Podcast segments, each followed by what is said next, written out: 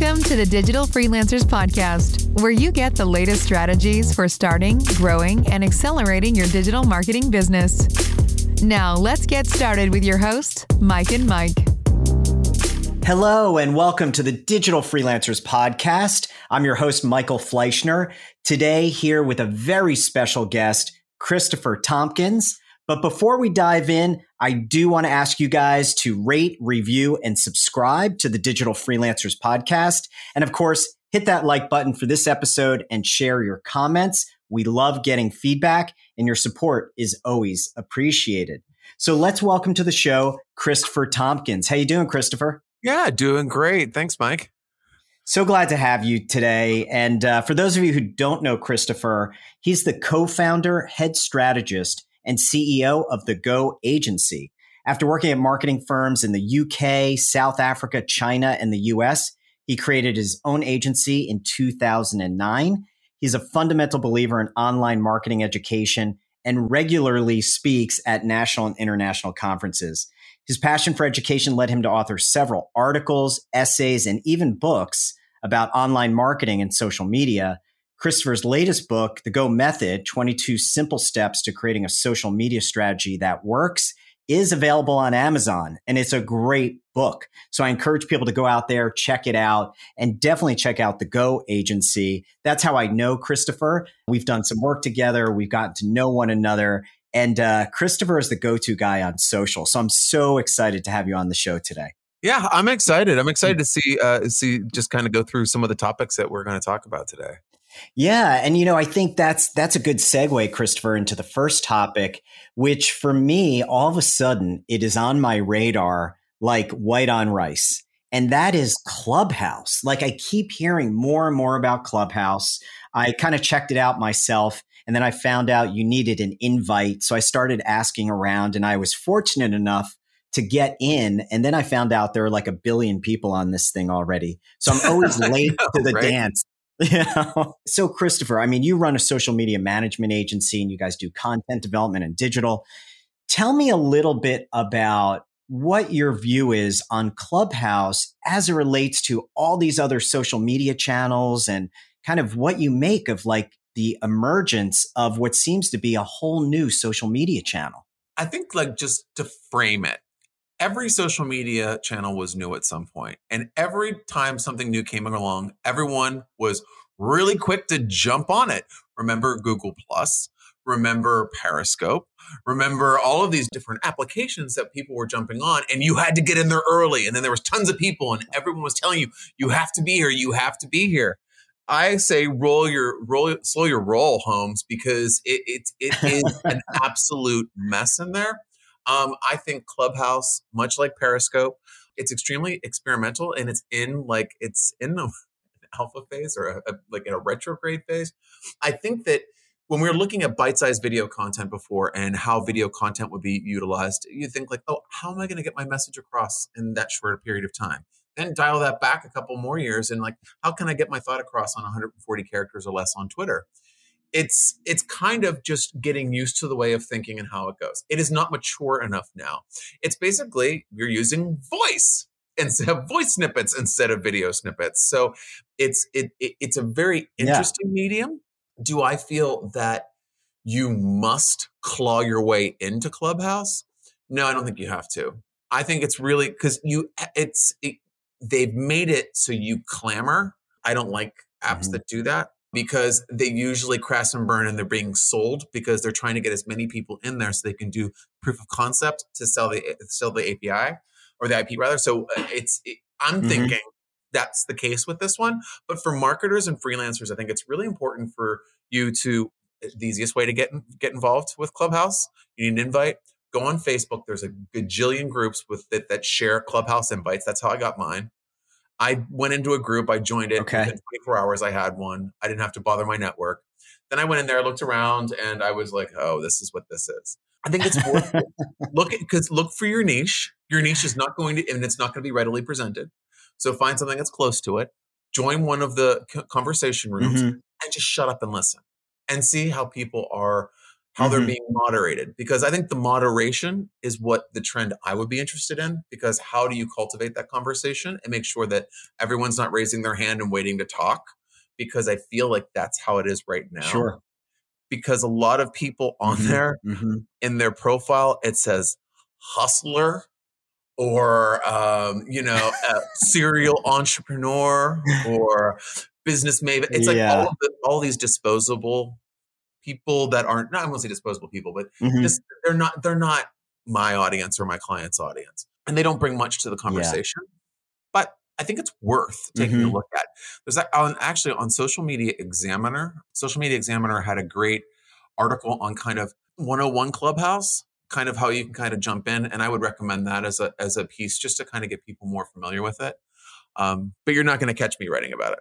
Yeah, yeah, that's a great tip, and uh, definitely check that out. And Social Media Examiner just has great content in general, so another fantastic source for our freelancers listening today. And I really do like what you're saying. It is so, uh, it's in its fledgling stages, and it Yeah. sounds like you're of the philosophy. and I don't want to put words in your mouth, so please let me know if this is what you're saying. That essentially it is so early that there might be something to be gained by observing for now and not necessarily jumping in and putting all of your time and effort behind clubhouse clubhouse because it's just too early we just don't know where it's going to go Absolutely. And if let's think about it when I was using the video example in the short term video, live video, video streaming, all that type of thing. When Periscope came up, it was the same thing, exact same model of like getting everyone really excited. You go on there and it's, I don't know what the hell I'm looking at.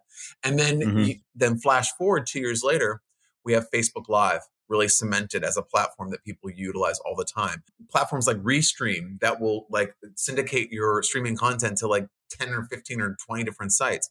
So it's kind of Mhm. just looking at how it's being used and going like how can i how can i use this for my business like think about tiktok if i go to um, a client that's extremely serious i'm like why are we not on tiktok and and, and they have their reasons are because it's it's silly it's a, it's a bunch of beautiful people dancing it's this that and the other and it's like no i can find your audience on there and we can just look at it this way mm-hmm. and but if I didn't if I didn't have that experience with Periscope or Facebook Live or Reels or anything like that, I wouldn't have the mass to be able to pivot really quickly into the TikTok conversation.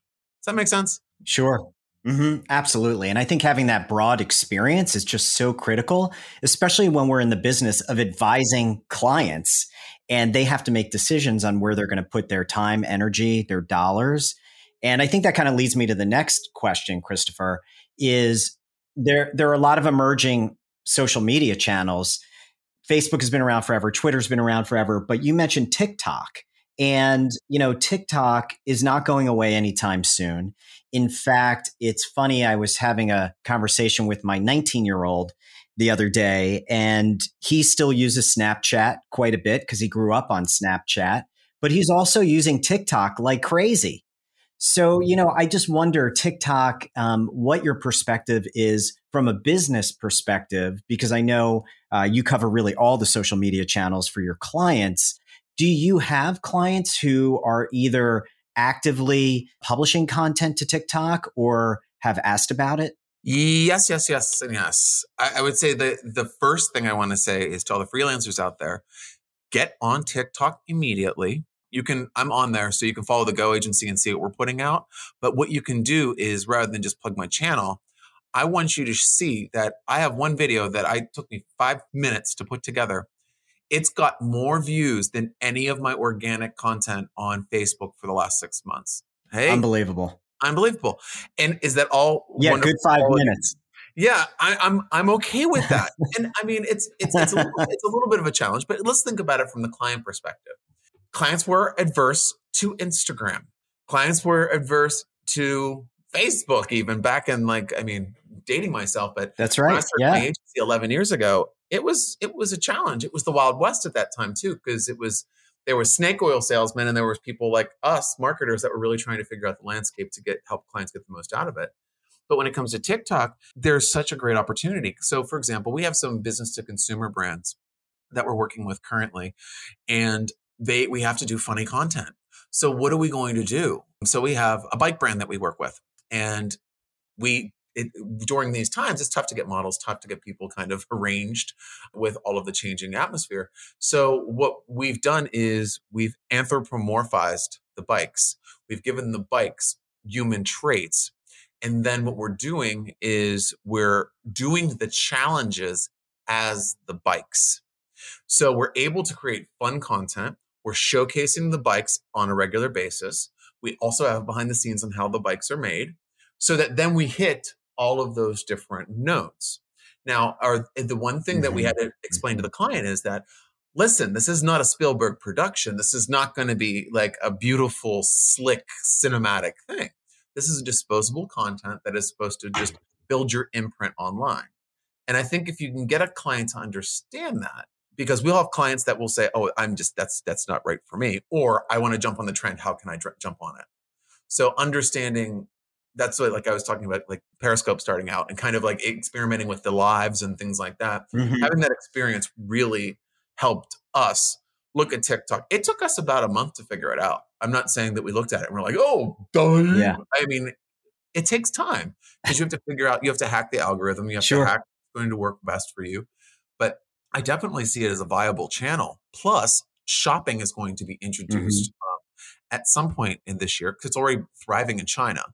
So it is, I'm thinking it's coming later this year, and that's going to be basically a link that you can click in the video that goes directly to purchase. And it's just opened up. That's a game changer. So the whole North American market's kind of opening up. It's like it's a no brainer. That's incredible. And you know, one of the things I think that you're actually more qualified than pretty much anybody to discuss is this idea of video. So you mentioned video. I know video in general has really transformed from these large commercial productions to more raw, authentic types of content.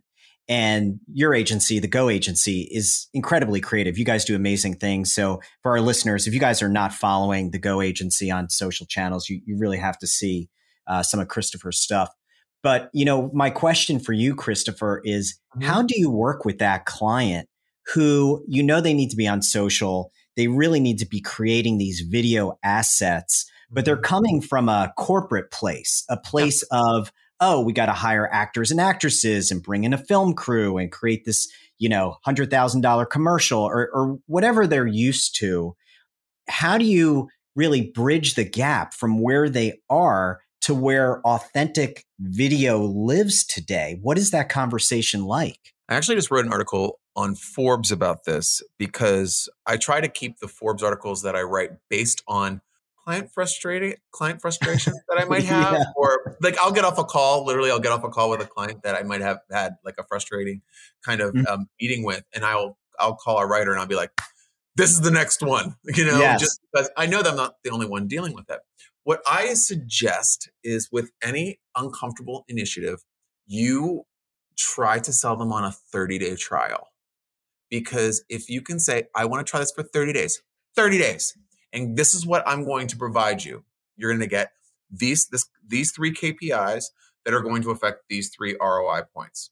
If we do not meet them, mea culpa, we'll go back to traditional. Mm-hmm. But I think that we should just try this out for 30 days. And before before you do that, though, know that you can deliver.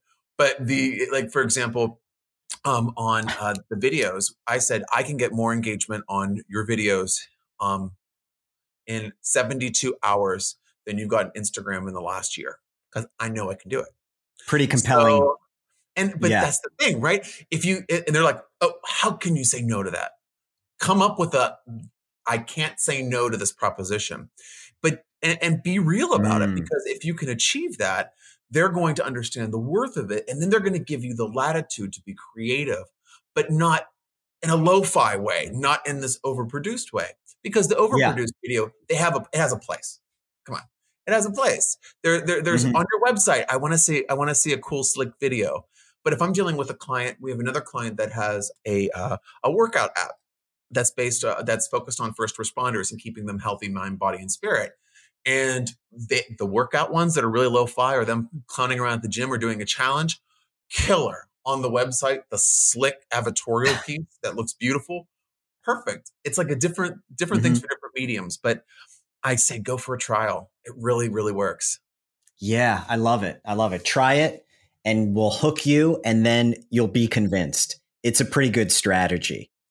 Works for everything too, by the way. I mean, if you if it, mm-hmm. it doesn't have to be just video. If you know that you're really good with something and you can really get wonderful results as a mm-hmm. as a freelancer, you should really have a couple pieces in your back pocket that you can throw on the table to really close a client on a, a, a crazy idea that was created by yourself. And they will think it's crazy, mm. not that you think it's crazy, it's just crazy. And then yeah. you deliver and guess what? You can ask higher prices. You'll have the client longer. They'll mm-hmm. be they'll be at looking to you as a thought leader, and as a freelancer or even as mm-hmm. an agency owner. I, and you can, I'm sure you'll agree with this, Michael. You want to be respected as the thought leader. You do not want to be an order taker. You do not want to be do okay. I want mm-hmm. these. These are my five keywords. Go. It's like, well, yeah. wait. You hired me to develop that. So let's talk about that. Yeah. yeah. But yeah, I think I think it really does help prove your case and it's a good trump card to um, upsell on services. So one of the things, Christopher, I mm-hmm. definitely feel would be valuable for our audience as well is continuing the conversation on content, but yeah. focusing a little more on traditional content, you know, specifically blog articles, you know, uh, essays, things that that you've done your agency has done for some mm-hmm. very large brands we don't have to name names but you know i think yeah. some of the conversations we've had you've learned a lot about what type of content works for for different media right so mm-hmm. can you talk to us just a little bit about maybe something as simple as a blog post and if a freelancer is doing work for a client maybe they're a content writer maybe they're uh, just trying to help them with seo but they're trying to produce content. What are some good things that we should be thinking about to produce content that's not only going to align with what our clients are asking for, but will ultimately get that engagement, that exposure, and really get some interactivity online? The first place that I always always look to are if you're if you're dealing with a client and you're trying to develop an angle for not an angles per se, but what what type of content can we start sh- sh- start sharing for them?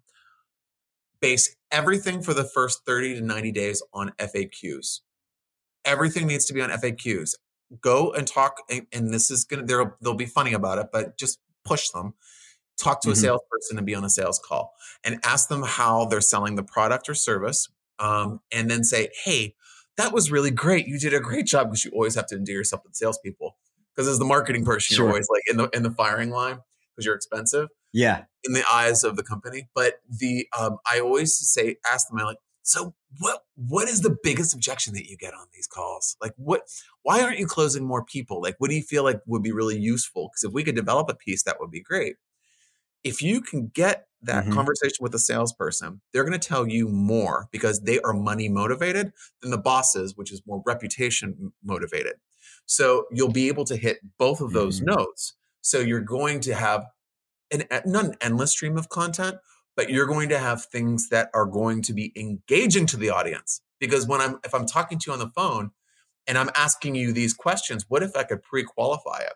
Also, if you're doing that content stream based on those frequently asked questions, and I'm not saying FAQ number one, uh, it's going to be content that you're going to write as a as a, a, nice scripted piece that's going to that's going to answer the question because what you want to do is give that to the salesperson, give that to the marketing department and whatever to use internally as sales pieces after they have a call. Actually, we wrote an article about this on our blog and they reference it. That increases the thought leadership and greases the wheel for close.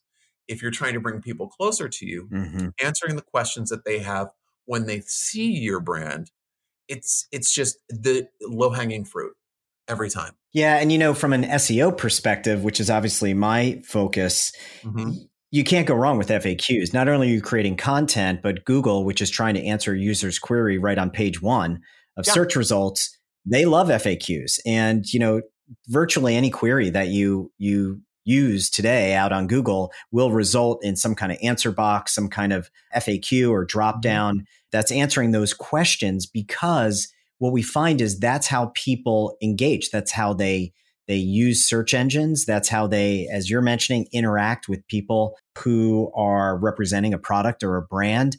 And I think that's a fabulous suggestion. And uh, again, I know you've done that for some large brands, and sometimes yeah. we have to follow the leader. If this is what's working, I think mm-hmm. we all have to be kind of open to it it brings you closer to being authentic as well because if if any any little PR crisis arises where you get a customer service problem maybe you have widgets and then the widgets don't ship from Turkey and then you have to you have a whole bunch of upset people that are waiting on their piece for their door alarm um, that could be a big issue so be, but having a social media presence that's based around serving the audience when you go in there with maybe like a slightly canned response it works within the story that you're telling. Mm-hmm, mm-hmm. And you touch on a really good thing that I, I, would love to get your perspective on, and that is authenticity. Oh, yeah. And I know for a while that term has just been kind of tossed around, but I mm-hmm. think you and I both know that when it's done correctly, it can be a game changer. I'm working with a company, they're a SaaS provider in the parking management space. These guys are incredible. They're authentically building this brand around sustainability. That's why they got into parking management. That's why they really are building a business that isn't just about creating efficiencies in parking. It's really all about protecting and saving the environment. So, you know, think about it. If you don't have a line of cars trying to get into an event, all idling and polluting the environment, and you multiply that times billions of vehicles, you yeah. can really make a change. Mm-hmm. And I feel that they're a great example of an authentic brand led by authentic people. So, mm-hmm. what are mm-hmm. your thoughts on authenticity in general? Do you think it's important? Uh, what are some of the best ways to really get at what what makes a brand authentic? Okay, so wh- how I, what I think is that I think authenticity is a and, and this is going to sound weird. I think it's an emerging trend. Um, I think it's an emerging trend. People aren't saying that. People were saying you should be authentic, you should be authentic, you should be authentic. Mm-hmm. More people are talking about it. But what's happening is people are having real conversations now. And the reason is due to when when the whole pandemic hit, I think there was a little moment of quiet that everybody were, had, and they had a little bit of moment of panic. They had a, a, just they felt completely juxtaposed in terms of their regular day to day life. They were thrown into video calls. They were thrown into different things, but we were able to they were communicating electronically as human beings rather than looking as the electronic medium as the means to carry a message so the business messages i feel when i when i pitch something to a business owner i feel like they're more open to having that voice so what mm-hmm. i do is we go through we want to see who your target audience is we want to find out what who you are and why you do what you do and what I say is that, hey, if you have any skeletons in your closet, I'm opening the door and I'm emptying it. So I'm going to tell you, I'm going to find out. So tell me what's going on. I want to know everything. And what are you motivated by? What makes you happy? What makes you sad? What makes you, I mean, obviously, I, I, different strokes for different folks in terms of the tone of that conversation, but we really shake yeah. out what their passion point is because we want to connect people, their passion, with people that could benefit from their passion.